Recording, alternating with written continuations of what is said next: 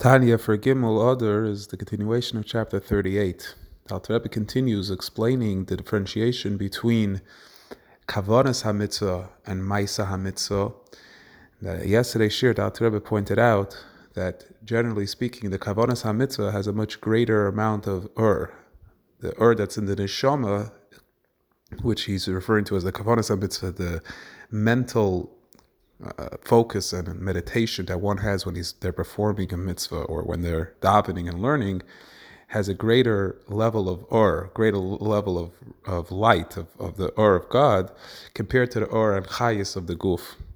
The Alter Rebbe in today's shir explains, although seemingly this shouldn't be the case, because in relation to the or, the way it comes down into the physical world, the way it manifests in this physical world, so not only does the tzimtzum affect that it's um, quantity changes, but even its quality changes to the point that it's behester, that you don't see the ur. The ur is not visible, it's not shining.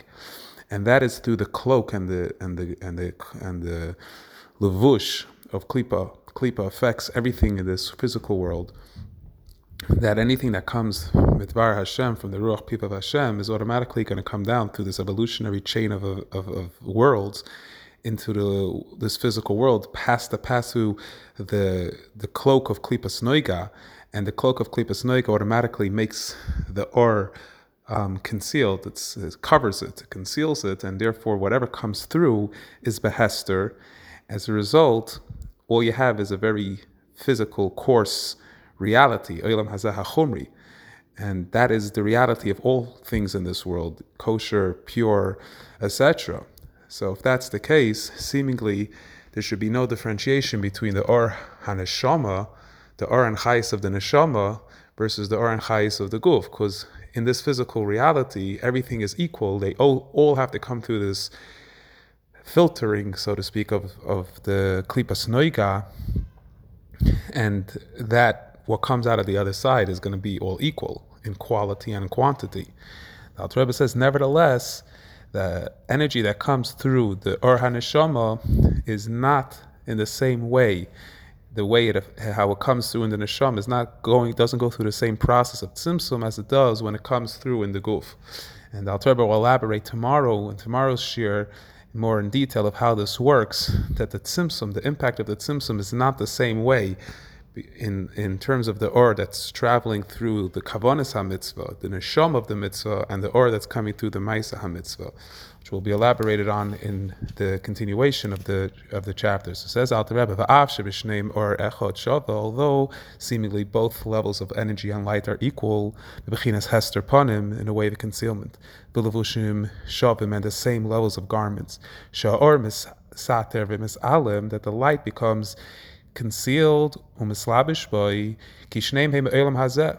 Because where did the two levels of or come from? Where is all the level of or currently residing in this physical world? that in general, this physical world is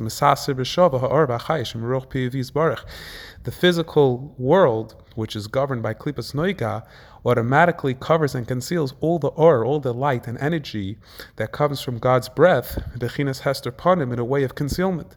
You don't see and feel the actual, you don't experience the actual Hashem.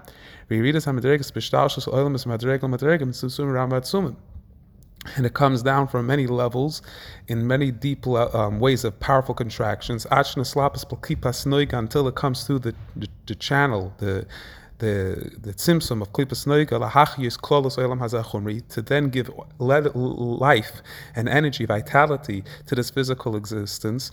That means, in order for this physical world to exist, it needs to go through tremendous, the or the energy has to go through tremendous, powerful contractions, and even then it has to go through first the or, the klipas noiga, the hainu cold varm hamutarim b'hatoyrim, anything that's permitted and pure b'shabelam hazeh. And from there, it further goes into a lower level, which could even give life force to impure things. canal, because we already explained klipas noiga. The Alter mentioned in the previous chapter, klipas noiga is the go-between giving the energy from things which are kosher to things which are not kosher. So seemingly the light should be the same. Once it reaches this physical world, there should be no difference. Says the Alter Rebbe, that's not true. Became ha'ora, achayis asher Hashem Meir, Umachai Derech Lavur Zeh, Shava Bekulam V'chinas Simson, V'spasha. Says Al Rebbe, they're not the same. There's, there is a distinction between the two of them, and this distinction will be further elaborated on on tomorrow's Tanya.